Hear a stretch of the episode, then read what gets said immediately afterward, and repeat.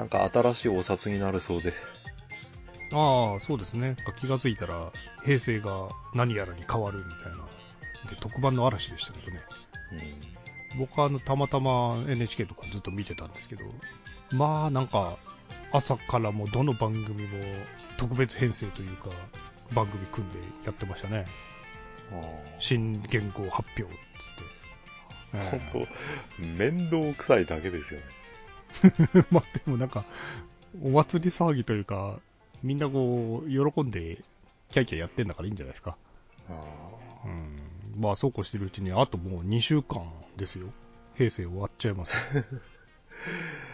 あそう。というわけで、下手するともう今回にこの録音が平成最後のね、ポッドキャスト更新かもしれませんからね。ああと1回ぐらいやるか？ギリギリ。なんか10連休らしいじゃないですか。10連休ってあななんた。かもうすべてがめんどくさい。我々の職仕事で連休、世間が連休っていうのは本当どこ行っても道が混んでるとかさ、そんなの、だから連休とかもういいよ。まあ、祭日も一月に一回だけってもう決めちゃえばいいのに。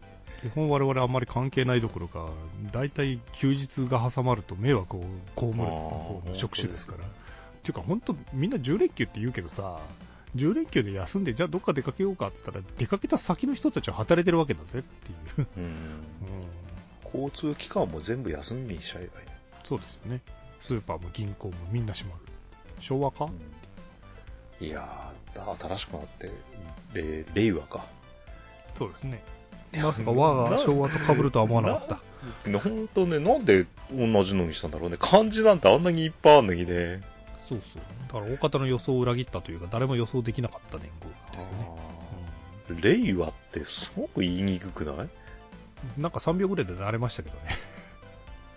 うん、令和元年。令、い、和、令和って言っちゃうんだよね。令和の令和まあ、ラリルレロが令和で、しょ？うん、ラリルレロがそもそも聞きづらいのって、最初に、あの、官房長官が令和って言った時に、え、何？もう一回言ってみたいな感じでしたけうん、だって最初、レイラ、レイラだと思ってたもんな。ど。レイラさん。うん令和いや、まあ、響きもいいし、いいんじゃないかとは思いますけどね。なんか、変な、弦なとかね、なんとか、その、変ななあれをつけちゃうと、古臭く感じちゃうんですけど、令和だと別に古臭くはないですから。うん、まあいいんじゃないでしょうか。令和っていう漢字がかっこいい感じだけど。そうですね。いや、でも、僕はあの、官房長官が掲げたあの、令和の字があるじゃないですか。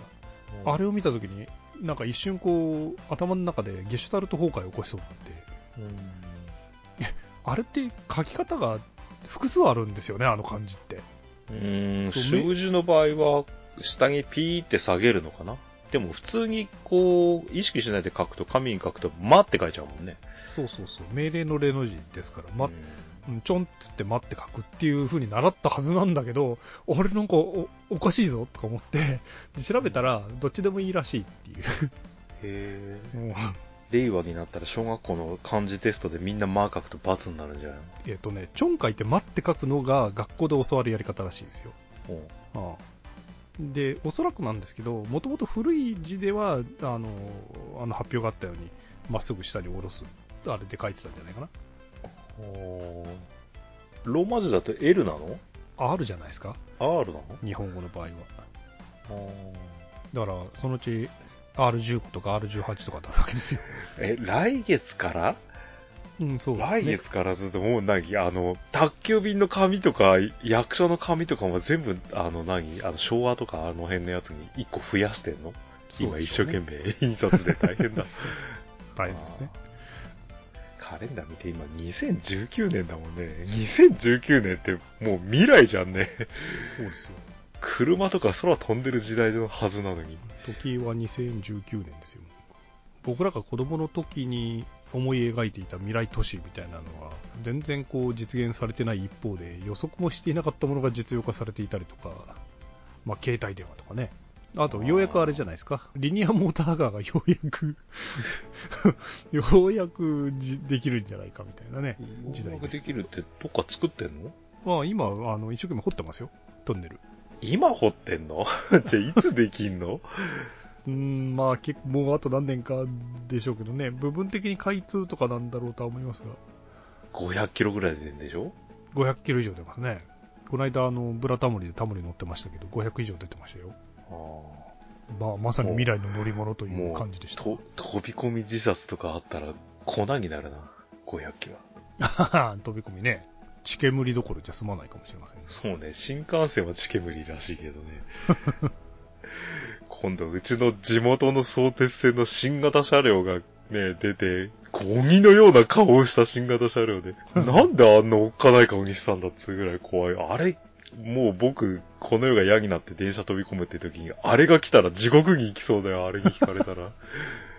いやー、怖い顔にして飛び込みを防ぐという目的がある。そうなの？精神が弱りに弱ってる時にあの怖い顔見たら飛び込むんじゃねえのか、逆に。やっぱやめよう、みたいな。なんであんな怖い顔にするんだろうな。あの、車とかも怖い顔が多いじゃないですか。最と温近、厚な顔にすりゃいいんだけどな。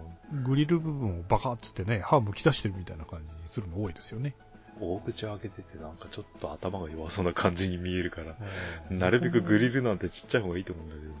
僕もグリルがちょっと下品にでかいのあんま好きじゃないですね。実はよく見るとあのグリルもね、穴開いてなかったりするんだよね。やっぱデザインで取り入れてるんですか、あれ。うん。ああ、じゃあちょっとセンスを疑うな。あなるべくグリルちっちゃい方がいいですけどね。ーまあ僕は、あの、リトラクタブルの車が好きだから、なるべくのっぺりしてた方がいいけどな、フロントは。今もう完全に真逆だもんね。デザイントレンドが。まあ、そうですね、70年代、80年代を受けて、パソコンとかの世界もいろいろこう進歩して、まあ一番面白い時期を生きたなという感じではあるんですうん。が、もう何も思い残すことはない。いや、そんなことはないけど、まあどうなんでしょうね。我々の親の世代なんかもね、戦後ぐらいからこういろいろ進歩していく世の中を眺めてて、まあそれはそれなりに面白かったとは思いますけど、僕ら生まれた時にはもうね、あの、あれの歌じゃないですけど、アポロはもう月に行ってましたからね。楽しい未来がやってくる感じが全然しないんだよな。あの、子供の頃の未来ってさ、まあ、テレビがこう、すごいぺったんこになって、立体映像になってみたいなさ、そういうのあるじゃないですか。ええ。まさかコンテンツ自体が面白くなくなるとは思わなかった。全く盲点だったな。テレビがつまんないから見なくなるっていう。テレビの薄さとかの問題じゃない。面白い番組はあるんだけど、分散しすぎてて。面白い番組なんかあります？いや、だから、地上波のテレビにはないって言ってもいいぐらいなんじゃないですか。うちの親でも言ってましたよ。あ、もう、うんいや、地上波もう僕完全に見てないんで。うん。本当なんか地上波見るもんないみたいなこと言ってましたね。もうメインが Amazon プライムで、たまにあの、インディーとかああいうやつだけテレビ見るって感じだけど、Amazon プライム値上げしたでしょ？ああ、いなんかそうだ。メール来てさ、値上げしましたっていうメールが来てさ、ふざけんなと思って、何の告知もなしかっていう。あれ、いきなりじゃあ何？あの、1万円、月々1万円値上げしましたっていうメールがある日突然来る可能性もあるわけか。Amazon プライムはね、あの、でも、勝手に更新されるタイプでしょあれ。丸さんなんかまだいいじゃないですか。俺よりプライム利用してるじゃないですか。あまあね、そうね。確かにそう、映像関係見てるからまだいいやと思うけど。ああ、そうそう。僕あの、この間帰省するときに、親が、親に Fire TV スティックとかどうかなと思って、買って自分で実験したらなかなかいいから、って持って帰ったんですよ。えうん。そしたら結局いらないっていう話になって持って帰って言いましたよ。え なんで結局、い何がいらないって、メニュー画面が分かりにくいってこうーん、まあ、その、うちの親ですら、いろんなその、配信サービスとかをいろいろ利用してるんで、とうん、特に Amazon また新しいの1個増やさなくてもみたいな感じでした。まあ僕はそんなにプライム見るわけじゃないんですけど、この間あの、NHK のプロジェクト X とかあの辺配信してたんでちょっと見ましたよ。プロジェクト X 見ると悲しい気分になるから、僕、配信されてるのは分かってて、こう、ね、ウォッチリストにも入れたんだけど、まだ一回も見てないわ。あ、そうですか。いい番組ですけどね。なんか、エンディングで完全に人生が終わる感じがするんだよな。テールおしまい、人生もっていう。ヘッドライト、テールライト。あの歌が良くないよね。あれ完全にもう余生の歌だもんね。あの、走馬灯の時に流れる歌じゃん、あれ。まあ、でもオープニングなんか今聞いても結構ドラマチックな感じですけあ、ど、オープニングはこれからやるぞっていう感じだからさ、オープニングはいいんだけど。まあさすがにあの取り上げてる題材が題材だっていうのもあるんですけど、なんか昭和って感じしますけどね。もちろん平成の話題もあるんでしょうけど。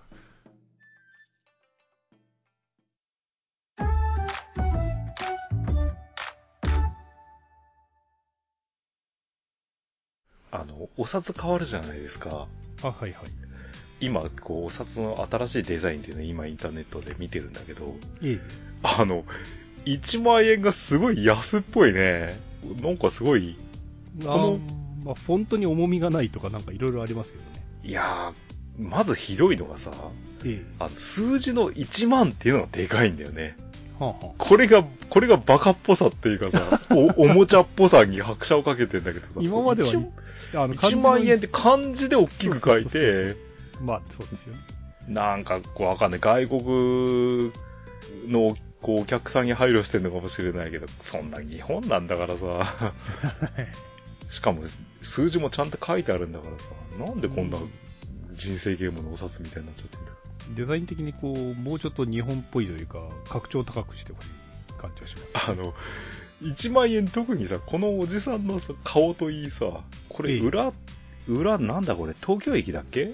東京駅ですかね。あの、どっちも日本っぽくないんだよな、なんか見た目がさ。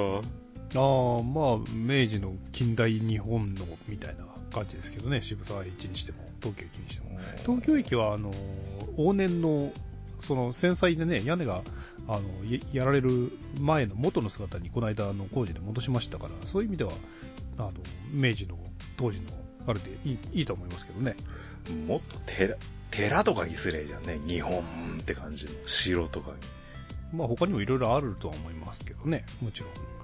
あの、本の背表紙みたいなゾーンとかさ、何なんですか、これ？横が。どう、なんなの、これ？わかんない。4つに折りたたんでみたらなんか、おお、ここんなところにこういう風に来るのか、みたいななんか発見があるのかもしれないですけど。まあでも、丸さんはあれじゃないですか。5000円札の肖像が変わるのがいいんでしょ？ようやくですよ、あの5000円札が変わるって。よ、やっと変えてくれて、あれが出た時から僕あれが、あの樋口千代さんの顔が怖いってずーっと言ってて、今でも怖いですからね。あの、ミクシーのあの、樋口一葉のお札の顔が怖いっていうあのコミュニティに入ってたの、僕。いや、やっぱね、一定数いるんですよ、あの顔怖いっていう人。ああ、なるほどね。この間、NHK でやってる、チコちゃんに叱られるっていう番組に出てたゲストの、あれですよ。今の5000円札を合ってたら、ニトビ稲造って答えそうってしましたよね、あの人。え、誰それ？ニトビ稲造、ご存知ない？はい。樋口一葉の前の5000円札の肖像ですよ。ああ。もう聖徳太子でいいんじゃないの ?1 万円は。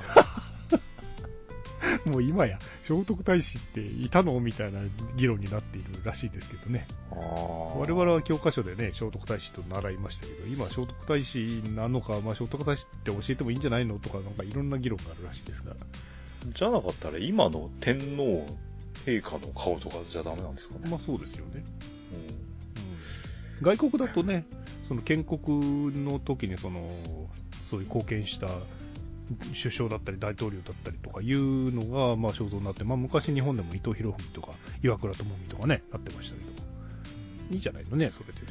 もう表はガンダムとかでさ、裏はトヨタ 2000GT とかでいいんじゃない？すごいな、ガンダムな。ガンダムか。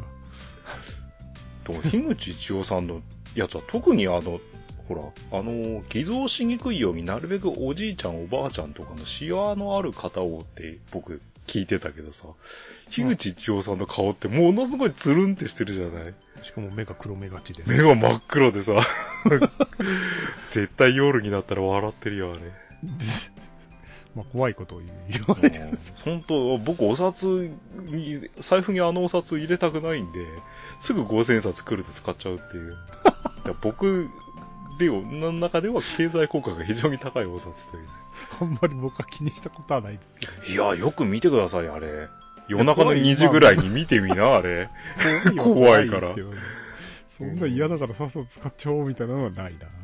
いや、まあ別に5000円をパーッと使うわけじゃなくて、こう、100円玉で済むようなことをこう、パッと5000円札で買っちゃうみたいな、なんだけど。あの、関係ないですけど、僕はあの、そんな高額紙幣はちょっと、あの、やってないですけど、ちょっと前のお札っていうのを取ってあるんですよ。うん。えっとね、2000円札があるでしょ？で、100円札があるでしょ？で、岩倉智美の500円札があるでしょ？あとね、伊藤博文の1000円札もあるな。あと、夏目漱石の1000円札も持ってる。ああ、い今聞いて、今の千円札って夏目漱石じゃなかったっけ？今何だっけ？うん、いや、そうでしょ？夏目漱石じゃなかったっけってなるでしょ？ああ、今こう、ね、日本のお札見て500円札はおそらく僕も取っといてあるな。100円札もどっかにあったな。そうで、で僕らの中で野口英世、夏目漱石にから変わってから、まずそんな経ってないような感じの時間があるんですよ。あの、これが。千円札、伊藤博文さんの千円札なんて、今のこの新しい一万円札より高そうに見えるもんね。いや、あの、どうなんだ。聖徳太子の一万円札の価値は今と比べたらもう何倍かにななのはずですよ、当時からしたら。え、あ、そうなの？聖徳太子の一万円札も多分どっか探しありそうだけどな。ないいや、いや、もちろん今使ったら1万円の価値しかないですけど、それが流通していた当時の1万円は今の何万円かの価値ですよ。あの、こう色味がさ、昔の千円、あ昔の500円札の色味で今の、こう千円じゃない？青っぽいさ。ああ、そうですね。うん千円札はこれ、伊藤博文に戻すべきだよね。ああ、なんかこう、ちょっとセピアっぽい感じのね、色で色合いでしたけど。これ、これ、すごい1000円って高いなっていう感じするよ。ちょっとね、一回り大きいんですよ、しかも。あー今の1000円が夏目漱石さん？いやいやいや、野口英世ですよ、今。あんまりか、なんかイメージ変わんないんだよな。まあ、あそうですね。ーうん。だから、まあ、ある意味我々夏目漱石の時代が長かったんで。ほんとこう、見比べても5000円札、樋口一葉さんの5000円札だけここでいたんだよね、完全に。ちなみに、ニトベ稲造の前の5000円札って誰だったか覚えてます？えーここに載ってるけど。あ、載ってるの見ちゃダメです。うんあ、なんかよくわかんない人だな。いや、5000円も聖徳太子ですよ。え、高橋、なんちゃら、あ、これ500円か。板垣大あ輔の100円でしたよねもう聖徳太子でいいじゃんね。聖徳太子にしなさいよ。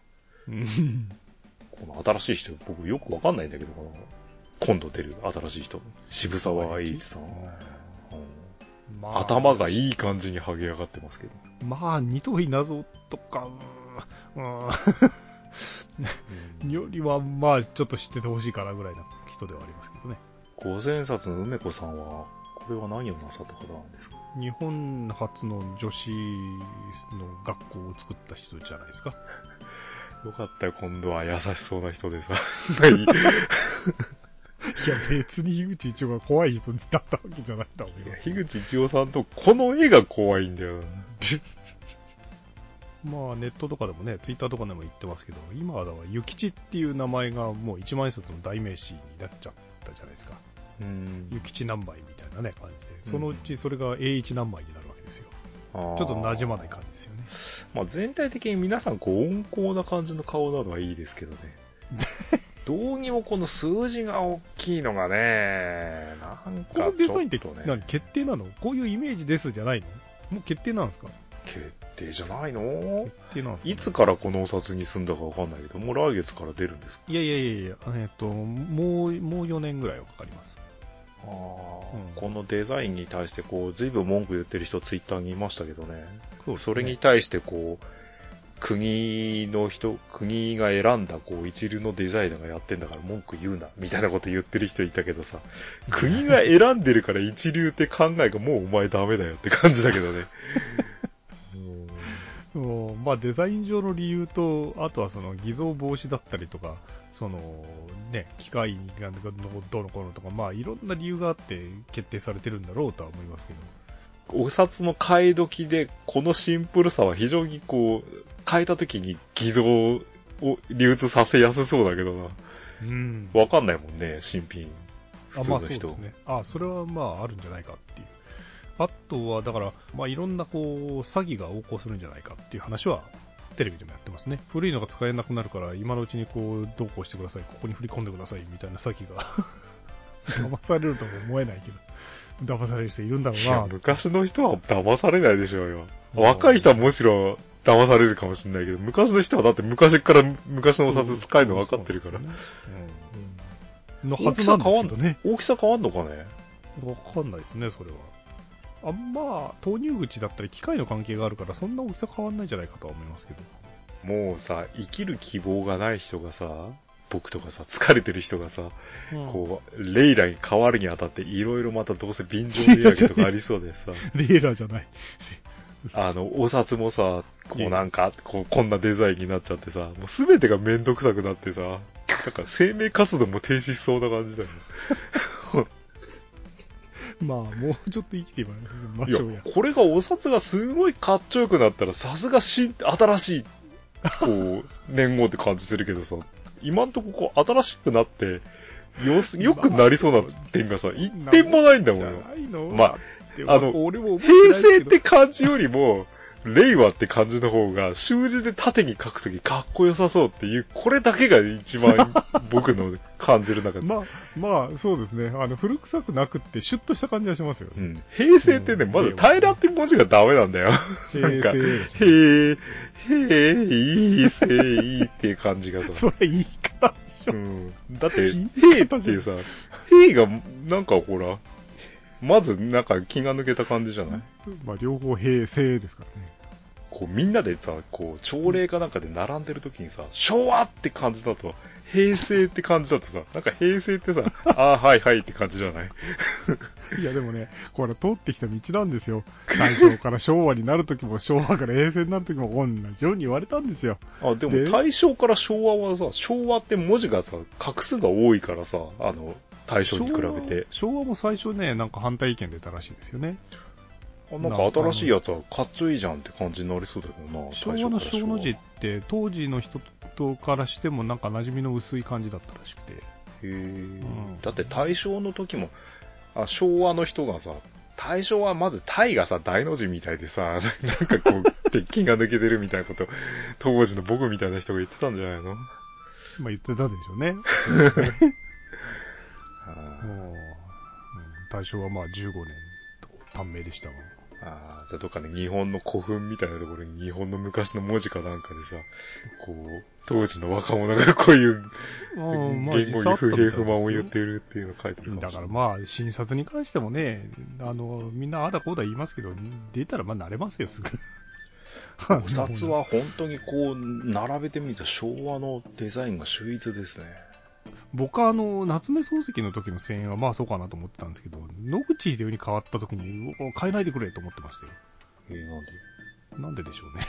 夏目漱石のファンだと。夏目漱石が好きだったんじゃないの？ああ。野口英世さんね、ちょっと髪型が気になるんだよね、これ、ね。あそう、まあ、そう、そうですね。うんあと、野口英世も、なんかいろいろ、こう、ももののあれを読んでみると、まあ、確かに成し遂げた仕事は偉いかもしれないけど、人としては割と、なんか、そこにとこ勝る人だったらしい。英世さん、絶対これ教科書だとアフロに落書きする。彼タイプの人うんですか。そうそう、なんかね、いろいろこう、留学のためのお金をこう使い込んでみたりとか、なんかいろいろ話を伝えてくるので、野口一郎さんはこれ教科書に載ってて落、落書きすると呪われそうだから多分何にも手加えないか、ちょっと手加えて、あ、すいませんってこう消しゴムかけたら顔面真っ白になっちゃって、わあ、もうこのページ封印だわ、みたいな感じになりそうだけど。いや、あの、写真とか別に普通なんだけど、あの、版画みたいにするじゃないですか。うん。札にするときに。あれで怖くなっちゃったタイプだと思うけどな。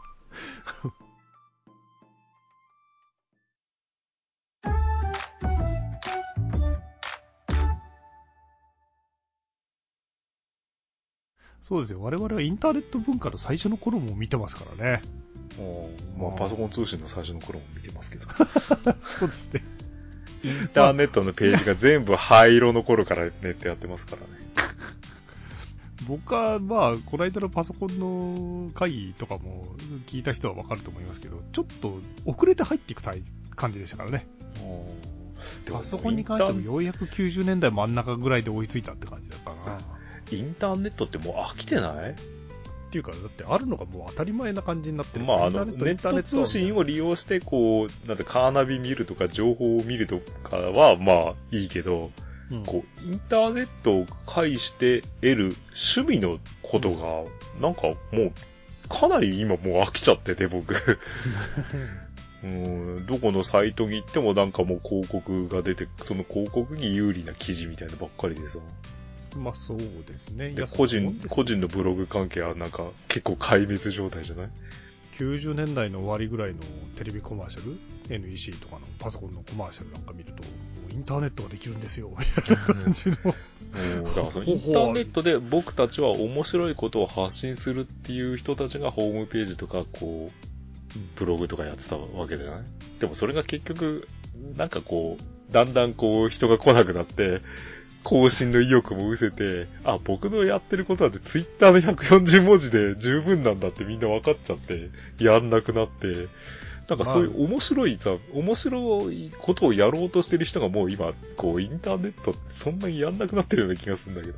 まあみんなあの、インターネットは初めの2000年初頭、2000年代初頭ぐらいの頃ってのは、まあ、それしか手段がなかったせいもあるけど、みんな猫も借子もこのホームページを作り始めてたんですけど、丸さんが今言ったように、それで面白い情報が発信できる、まあ、絵絵絵を描くにしても文章を書くにしてもそうなんですけど、コンテンツとして面白いものを作れる人って本当は実は一握りなんですよ、いつの時代も。本当こう、ウェブサイトにもあんまり行かなくなったもんなだから僕、その危惧してるのは、あれですよね、今後その、例えばブログ文化ももうほぼないじゃないですか。うん。で僕らだからブログで有益な情報とかをこう例えばパソコンのことにしてもそうだし絵を描くあれだったりとかにしてもそうだし、まあ、丸さんだったら車ななんかもそうなんでしょうけどそういう有益な情報を発信していた人たちがもうブログすらやらなくなってインターネットで検索してもほ自分らが欲しいと思ってる情報が手に入らない時代がもうそのうち来るんじゃないかっていうのはちょっと怖いですよね。危惧してます割とインターネット、なんか時代の穴みたいのがあって、僕が今探してるこうゲーム関係の情報って、あんまないんだよね。いや、本当そうだと思いますよ。だから体系立てて、例えば雑誌のライターとかが、うん詳しい人がなんか、そういう専門のその特集号みたいなのでやってくれてるのかもしれないんですけど、それを逃して、それがネットとかの記事にもならなかったら、僕らはそれに触れられないんですよ、もう。うん、でそこまで詳しい人がネット上にじゃあどんだけいるか、でその中の、えーね、本当にこう知識があって、正しく知識を伝えていこうみたいな意欲のある人が、ブログを書く確率がじゃあどんなどのぐらいなのって言ったら、そうなんですよ、もう出てこないんですよ、もう検索でも。だから、あるはずの情報が、もうインターネット上に出てこないっていう時代はもう来てるんじゃないかと、俺はちょっと心配してるわけです。僕が死んで、こう、僕の情報を、え、じゃあ、マルトってどんな人だっけって、まあ、マルトで検索しても まずウィキペディアないし、うん、多分、ねあ本当なんか、この世からデータも抹消される感じだけどな。インターネット上に存在しないものは存在しないかも。あ僕はあの関係ない話ですけど、自分の本名でエゴサーチとかほぼしないんですけど、うん。何年か本名は前に、本名はあなた、同姓同名の人が結構いっぱいそうだけどな。同名性同名というか、あの僕の名前に一時足すと、超有名な、あのもうお亡くなりになってるんですけど、昭和の作大作家の先生が出てきちゃうんで、あの、検索しづらいんですよ。あの、あなたの名字の有名な作家っているじゃん。何人も。作家で多いじゃん、まあの名前。そうそうそうそう僕の名前で有名な人まずいないからな。でも、丸さんは近しい業種に同じ似たような名字の人いるからね、あそうそう。だって間違えて、送うちに、あの、サイン書いてくださいって、漫画の単行本一箱送ってきたことある。一文字違いの方の。うんそれも困りますけどね。そうで、英語、あの、たそこで、そこで仕事してんだからさ、全部間違えんだよと思うんだけど。まあそういうこともあるかなっていうね。で、たまたま何年か前にエゴサーチした時には、あれですよ、僕と同じ同姓同名の人が横浜でソムリエをやってましたよ。あいいじゃないですか。うんあの、連続婦女暴行魔とかじゃなくてよかったね。いや、本当ですよ、ね。犯罪の報道って同姓同名の人に全く配慮してないよね。ああ、そう思いますよね。よくある名前の人とか困りますよね、それね。あの、顔が出て、その顔が個性的で、その顔が広まればさ、同姓同名の人も顔全然違えば、あ、うん同じ名前だけど違うってわかるけどさ。報報道には根本的に問題がありますよ。そもそもだって、容疑者の段階で報道しちゃうんだもん。ああ、まあね。で無、無罪でしたっていう報道はほほぼしないでしょ。ああ、そうね。うん、それはね、問題ですよね。割と個性的な名前だから、こう、僕の同姓同名のやつがなんかどえらいことやらかしたら大変だよ。そうですよね。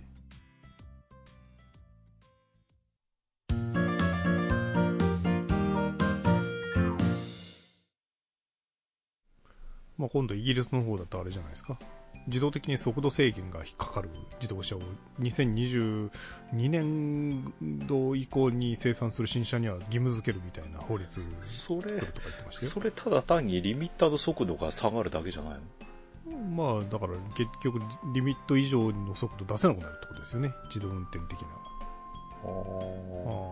新車はね。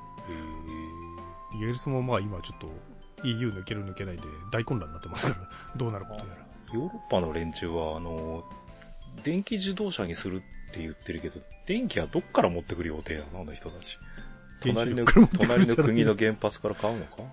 フランスとかじゃないの？だから、いや、クリーンなエネルギーがうんたらかんたらとかって叫んでる人たちはどうしてるかって言ったら、フランスとかの原子力のエネルギーを買ってたりとかしますからね。あーまあでも、あいつらはそういうことやりそうだな。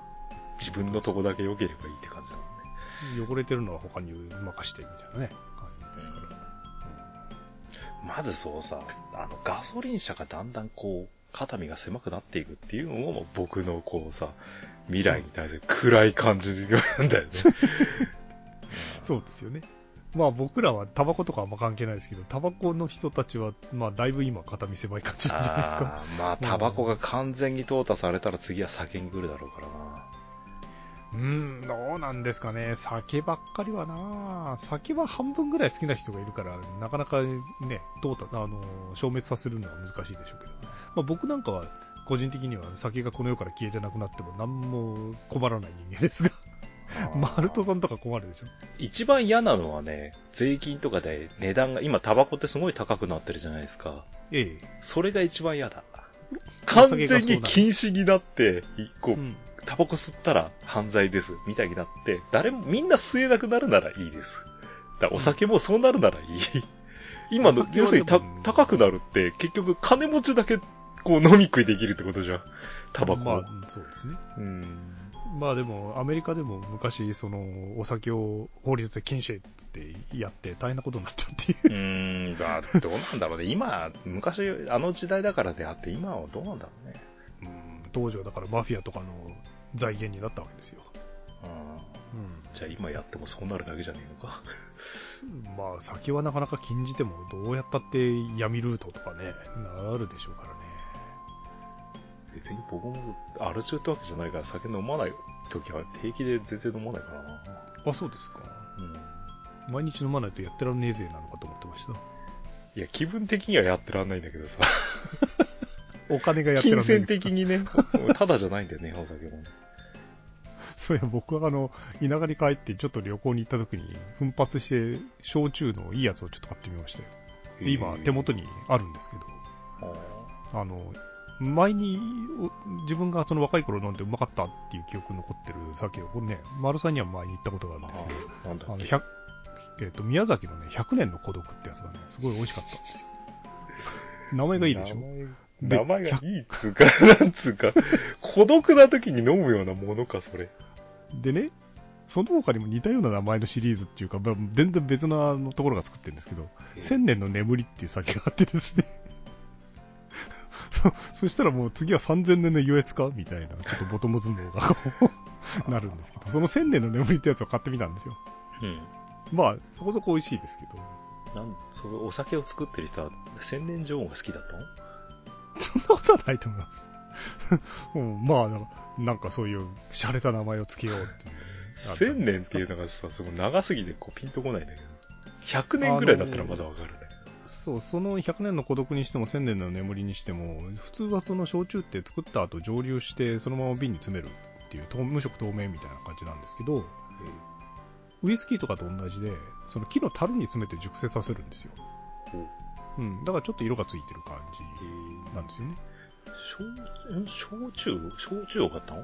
うん、焼酎です。麦焼酎ですよね。僕、日本酒関係、いまいちこう明るくないからって、こう焼酎と日本酒はどう違う？日本酒は米が原料です。で、米を発酵させて、まあ、作るんですけど、味はどっちもあんま変わんないのかいや、全然違いますよ。で、焼酎の場合はこれ蒸留酒なんで、また全然、あの、あれが違います。種類が違僕友達のお土産で日本酒もらって、日本酒は飲みやすくてダメね。うーん、ものによるんですけど、まあ基本的に甘い感じ、ふくよかな味がしますね。ウイスキーとかと比べて飲みやすいから結構ガンガン飲んじゃって次の日ひどい目に遭うみたいな。ちちなみに僕は、その今手元にある千年の眠りは40%ぐらいありますから、うん。そのままではちょっと飲めない。ああでも、は、ちょっとお高いんだったらハイボールとかにするのもったいないな。うん、まあでも、薄薄めって言ってたらへちょっとあれですけど、うん、ちょびちょび飲むにはいいんじゃないですか。まあ何せお高いですから。ああおチョコみたいなやつで、こう、ちびちび飲むのがいいんじゃない？うんまあそんなわけで、珍しくうちに酒がある状態ですよ。もういいね。もうちょっともう今ウイスキーやめちゃってるからな。あまりにも、あまりにもちょっとウイスキー飲酒量が増えたんで、こりゃやべえぞと思って。いやー、これが、最近ストロング系ってあるじゃないですか。そああ、あのチューハイとかでも。ああ、お酒の僕飲みやすいっていう売りのお酒は良くないよね。そう僕、この間、その缶チューハイだと思って、普通にその買ってきて、カーって、まあ、350ml 缶を開けたら、なんか変な感じで頭痛くなって、もうなんでいつもチューハイでこんな頭痛くなるんだと思って、ふっと見たらストロングって書いてあって、10%とかあるんですよ。いこれ普通の調子で飲んだらやばいじゃんとか思って。だからビールとかの倍、うん、倍以上あるんで。倍ですもんね。あ、これはいかんとか思って。だこれをみんなカパカパ飲むからアル中になるんだよとか気をつけた方がいいですよあれ飲みはやすい。、そのよく言ってるストロングゼロってやつはハイボールなの？えーっと、チューハイかな。チューハイってなんだ？うん、ただあの、最近はその濃いめのやつもあって、ハイボールの缶、缶入りのハイボールも売ってるんですけど、濃いめっていうのが売ってあって、これがまた9%だか10%とかあるんですよ。いわゆる角ハイボールとかでも濃いめっていうのがあるんで、ら強いやつが飲みたければそっちを買ってくる。僕みたいにウイスキーと炭酸を両方買ってくれば自由自在に濃くできるよ。まあ、その都度違うっていう、あれになっちゃうかもしれない。僕もそうやって飲むことありますけどね。炭酸とか買ってきてね僕、ウイスキーも大体こう1000円ぐらいのやつ買うからさ、うん。ハイボールだからまあいいや、安いのでって買ってたんだけど、うん。さすがにあの、すごい、800円、600円ぐらいの日本のなんか、ま、のやつと、いつも飲んでたアーリータイムと比べたら、さすがに味だいぶ違ってたからな。まあ、好みのやつを見つけて、そればっかり飲むっていうのも一つの楽しみ方ではあります。でまずっと思ってもね、あの、瓶が空になる頃にはね、結構ね、慣れてんだよね。あれ、だからそだん、自分で怖くなってきてさ、だんだん。これやべえぞと思って。まあ、酔えればいいって人もいますから、うちのじいさん、じい様なんかも安い酒をこう、飲んでましたけどね。酔酔いたくて飲むわけじゃないんだけどな眠れないからっつってね、酒とね、睡眠薬を一緒に飲んでたらしいですからね。うんなんかまあそれでも眠れない80からっていう理由でよく飲むけど、あれ良くないらしいけどな。うん、それでも80何歳まで行きましたけどね。うちのじい様も。サントリーレッドでしたよ。あーレッドも安いですよね。ペットボトルで売ってるけど、ペットボトルのやつ手出したらもう終わりかなと思って。大あれはとかね出さない。うん。で、うちのじい様は吸ってるタバコはエコーでしたよ。それはどういうタバコなの？黄色い、オレンジ色のやつですね。多分けん見たらすぐわかると思う。今でもこういうパッケージなのかな？一回吸わしてもらったことがあるけど、うわ、なんて荒々しい味なんだ、みたいな感じでしたよね。へー いやータバコなんて大体みんなカッコつけて吸い始めんじゃない？僕そしたらまさにそうあの、ショートホープとか若葉とかさ、エコーとかってみんな手出さないような感じするんだけどな。なぜここに行ったんだ？僕若い頃に、あれですよ、先輩とかの影響で、ショッポ。うんで、あと缶入りの、あ丸いやつでしょ？うん、缶入りのやつを吸ってて、でね、その後ね、ミディアムが出たんで、あれのパッケージが気に入ったんで、ミディアムを吸ってて、で、ある時、バイト先の、あのー友達が外国旅行に行って買って帰ってきてくれたのが、ゴロワーズだったんですよ。うん。当時あの、プロストえっとかそう、プロスト無限ホンダで、中野真二が走ってた頃。うんあの頃、ゴロワーズのロゴが、そのプロスト無限ホンダの車体に入ってた。あ、これかとか思って。うん。で、そのタバコがね、両切りなんですよ。両切りっていうのは何ですか？両切りっていうのはフィルターがついてなくて、はま、あの、紙で巻いたそのまんまの葉っぱを口つけて吸うっていうあ感、どっちから吸ってもいいよってこと？じ。あ、そうそうそうそうあそう。フィルターがないんだ。フィルターないんですよ。であ、いい、いいの？それ。要するにあの、あれ、車の触媒がないマフラーみたいなもんでしょ？ああ、そうそうそう。でもショ、ショートホープ、あれ、ショートホープはフィルターついてんだっけな？あの、缶入れのやつは両切りだったんですよ。あの、僕、タバコ全然吸わないからさ、あの、うんどう、どういうのが美味しいんだかっていうのがよくわかんないんだけど、フィルターがないと、こう、何？肺に染みる感じがいい感じなの？もう、荒々しい煙がそのまま入ってくる感じですね。だから、ショートピースの缶入れのやつが両切りだったんですけど、それは一応吸ってた経験があるから、一応ゴロワーズも吸ったんですけど、それゴロワーズもなんかね、聞いて、僕は葉巻吸ったことないんですけど、そういうのの風味に近い感じらしいんですよ。だから結構なんかね、独特の匂いがするんですよね、あのゴロワーズって。で、それがね、日本でじゃあこれを買おうかって言ったら、ほ 本当にあの渋谷の専門店とかに行かないと売ってないんですけど、うん、で、僕はこのそのゴロワーズを、はまあ、買ってきてもらって吸って気に入ってしばらく吸ってたんですよ。うんただ、ペースが、なんだろう、2箱あったら2ヶ月持つみたいな感じの吸い方だったんで。僕、今までの人生において、おそらくタバコは2箱吸ってないですからね。うんで、買いに行くときは渋谷のその専門店とかに行って買ってきて、ゴロワーズの両切りっつって買ってくるっていう。で、買ってたんですけど、そのうちそのゴロワーズのカポラルっていう銘柄がなくなっちゃったんですよ。うん。で、もう両切りっつったらこれしかないよみたいな感じになったんですけど、それは全然味が違ってて。もう完全にタバコジャンキーな感じじゃん。味で探し求めてるのか。そう、だから僕酒も一緒なんですけど、なんだろう、毎日カパカパ飲むんじゃなくて、美味しいのをちょびっと飲めればいいや、ぐらいの感じなんですよ。だから、かっこつたしほんとかっこつけだったら他のもっとあるでしょ。マルボロとかさ、F1、特に F1 ミスターだったら。だから、だからゴロワーズなんですよ。マ中野ルボロとか、新宿をマルボロなんてどこにでも売ってんでしょ？まあ、どこにでも売ってますね。コンビニでも売ってます。だから、今でも売ってんの？マルボロって。マルボロ普通に売ってます。僕だってタバコって自分で買ったことないもんな。お土産でもらったやつ、ずーっと部屋に置いてあって。ああゴーゴーゴー。僕は、あれ、あなたからもらっただけ？ゴロワーズとかを吸いながらですね、ベネトンのジャンバーをずっと着てたんで、10年くベネトンその背中にマイルドセブンベネトンはマイルドセブンじゃん。そう、デカデカと背中にマイルドセブンのロゴが入ってるっていう。あで、でまあ、こうやってタバコの話を聞くのも嫌だっていう人ももしかしたらこのポッドキャストのリスナーの人いるかもしれないですけど、僕らが若い頃はみんなタバコ吸うのは当たり前でしたからねー。。つうか、あの、別にあの、僕タバコ吸わないけど、うん。別にいいよ、タバコぐらいっていう人だから。でももうタバコ吸う人本当に減ったから、今、うんタバコを吸う人に対して理解がないわけでもないんですよ。だから、仕事で付き合いのある人がタバコを一服しに行くっつって言ったら、じゃあ付き合いましょうっつって言って、一緒に喫煙室に入って一本タバコくだ、まあ、もらいますけどね。くださいっつって。厚かましくももらいますけど、一本、あの、付き合うぐらいのあれはありますから。あのーで僕らが子供の頃、子供の頃、しかも幼稚園ぐらいの時って、例えばその、幼稚園の、幼稚園とか保育園とかで工作をやるときに、父の日のプレゼントみたいなの作るじゃないですか、なんか。絵の具で色塗らせたりみたいな。タバコの箱で傘とか作るの？タバコの箱で傘はまあうん、あれですけど、あの、タバコ屋さんんのショールームに必ずあの傘があったけどな。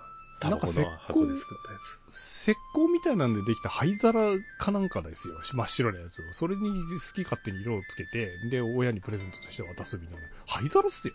普通に灰皿みんな全員で作ってました。せ瀬戸物焼く学校のやつでも灰皿って普通に作ったような気がするな。自分では吸わないんだけど。そうそう。それは吸わないなら小学学生なんだから。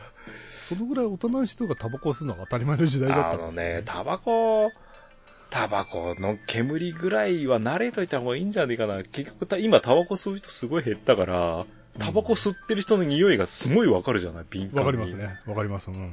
そうなんですよ。だでも、タバコ、あのぐらい昔ぐらいタバコ充満してたら多分、あの、車の排気ガスの匂いとかもそんだけ敏感になんないし、まあねこ。うもうちょっとなんつうか気持ちにゆとりのあるし社会になりそうだけどな。まあ、あんまり、そのタバコ吸うからの方がやり込めるっていうのも、うーん、どうかとも思うんですけど、実際、その副流炎がどうのこうの、健康被害がどうのこうのと関係なくって、目の前にいるあんたが臭いんや、みたいな話ですからね。うん、実際すぐは吸ってる人ってわかりますからね。そう、煙、タバコの煙もね、すごい目に染みんの、今。煙が目に染みるって歌あったけど、本当だよ。当時は、いや、ほんとね、昭和の頃は、ほんとすごかったですからね。ああ、最近の車にはた、あの、灰皿ないらしいしな。そうそうそう、この間ね、地方の、あの、いわゆるディーゼル車、ディーゼルの列車乗ったんですよ。そしたら、その、まあ、特急とかのクラスなんですけど、肘掛けのところに、あ、まだまだあんだ。そう、鉄板みたいなのがなんかはまってるんですよ。なんだろうなと思ったら、灰皿を撤去した後なんですよ。別に、それに、別に灰皿置いときゃいいじゃん。と、まあ、溶接とかすりゃいいんじゃんとか思うんですけど、その灰皿を撤去した空いたところに四角いその、なんかステンレスの板み、プレートみたいなのを接着してるっていう。あ、これタバコの灰皿の跡なんだっていう。なんか僕子供の時に灰皿もあったけど、うんなんか壁に栓抜きもあったような気がするんだけどあな。ったあった、ありましたよ。でも、電車の中で栓抜きで栓抜いてるやつも、タバコ吸ってるやつも見た覚えないですけど。もうちょっと前の話なんじゃないですかね。そうなのかなあの、駅ではみんな吸っててね、あの、うん電車が来る前に線路にポイポイ投げてたけど、そうそうそうそう。電車の中でタバコ吸ってたやつ見たことなかったけどな。僕らが小学校ぐらいの時まではギリギリ、あの、瓶の自販機がありましたからね、コカ・コーラなんかでも。あうん、で、うちの親の世代とかに聞くと、駅にタン壺があったって言いましたからね。道にペッてみんな壺吐くでしょ？あれをみんなやってたんですよ。で、それを、その、吐く専用のタン壺っていうのが駅に置いてあったっていう。さすがに俺が子供の頃にはもうなかったですけど。うんあの、線抜きがあったっそういういう、要するに線抜きの型もあったけど、線を抜いた覚えもあんまりないんだけどな。コカ・コーラぐらいでもか瓶、ね、たまに復刻したりしますけど、コンビニとかで。あーあ線れはでも普通え、の線抜きで開けんの？えっと、復刻のやつはそのはずですよ。線抜きなんか持ってんのかみんな。まあ、わかんないですけど、いや、僕と同世代ぐらいの人ですら、缶、缶の、まあ、缶詰あるじゃないですか。缶詰を缶切りで開けたことがないっていう人いますからね。あの、換気でも、ほらあの、ほら、なんつうか、人間の耳みたいな格好してるやつと、縦長のペンみたいな格好してる2種類あるじゃん、換気り。ああ、そうそう、使い方わかんないって言ってましたもん。あ、本当？あの、縦長の換気りが僕苦手でな。ああの耳の格好してるやつはで使えるんだけどさ、あれ、まあ、苦手で開けられないってことじゃないんだけど。あ、台所には普通にその線抜きとそのワインの線を抜くやつと、えっと、缶切りが一緒になったその三徳なんとかみたいなやつが常備してあるのが普通です。うちにもい今でもありますもん。めったに使わないですけど。ほら、懐かし話になっちゃったじゃん。ほんとダメな、ノスタルジーに、こう、浸りすぎてて。だから、あの、未来にもうちょっと明るい展望を持つ国だったら、こんなことになんないんだよ。要するに、ノスタルジーに、こう、浸ってるってことは、こう、現実逃避なわけでしょ、完全に。まあそうなんですけど、未来に向けてね、今後 AI の支配する世界がどうのこうのみたいな番組ももう盛んにやってますよ。夜間になってるし、もうすでに支配されてんじゃねえか。そうだけど、いや、これからね、平成から令和に移る時にですね、またもう一回、平成の時代を振り返るっていう特番とかがガンガンやれますよ、ここ、この、これから2週間。平成を振り返るって、な何がメインになるの？何がメインって、まあいろいろありましたからね、平成時代はね。あの、事件事故以外で平成をこう、なんか平成でこんな、こんなものが発明されましたとか、こんなのが、95発売とかも必ず出てきますよ。ああれ、当時からさ、こう OS をこう徹夜で並んで買うっていうのが全く理解できなかったんだけど、こう、買ってどうするんだ？まあ象徴的な出来事ですわね。まあ一応僕、かろうじて3.1から使ったことあるんですけどね。ああ、僕、Windows は2000からですね。だって、並んで買うってさ、あの、OS を真っ先にこうインストールする人なんて完全にもう、な、なんつうの、あの、実験じゃん ね。実験台じゃないですか、完全に。あの当時はでもあれか、あの、バグがあったらネットでこう差分を落としてみたいな、な、ないわけか。その頃の、おあの、ソフトの方が、バグ取りも真剣にやってたんじゃないの、まあ今、今どうも多少のバグはこの後にパッチ当てりゃいいやぐらいに思ってそうな節が。まあそれがあるのとないのとじゃ開発者のその気構えというか、気の落差加減が全然違いますけどね。ああ、ロムで焼いてた頃なんて修正できないですからね。大変でしたよ。いやー、それもさ、絵を描くときでもとかもそうだけどさ、今コントロール Z で簡単にこう戻れるみたいなさ、そういつまで経って戻れるおかげでいつまで経っても完成しないみたいなさ、ね、アナログで色に塗ってた頃はもう全てが一発勝負ですからね。そこで、そこに諦めっていうのがあるからさ、これやって、これやったらもう終わりっていうのがあるから。まあ、絵描く人の技術とかっていうのも、今よりもそういう意味では価値があった時代ですよね。うん。まあ、そんな感じなんでね、ちょっとあと1回更新できるかどうかわかりませんが、うん、あの、平成が終わるということで、まあちょっと、一区切りですよね。次はもしかしたらね、令和最初の表口になるかもしれません。うん。はい。まあそんな感じでちょっとあと2週間、皆さん、へ最後の平成を存分にこう、味わいながら日々を過ごしていただければという感じですか。全然ピンとこないですけどね。まあ適当なこと言ってますけど。まあ今日、今回はこんな感じです。では、お疲れ様でした。お疲れ様でした。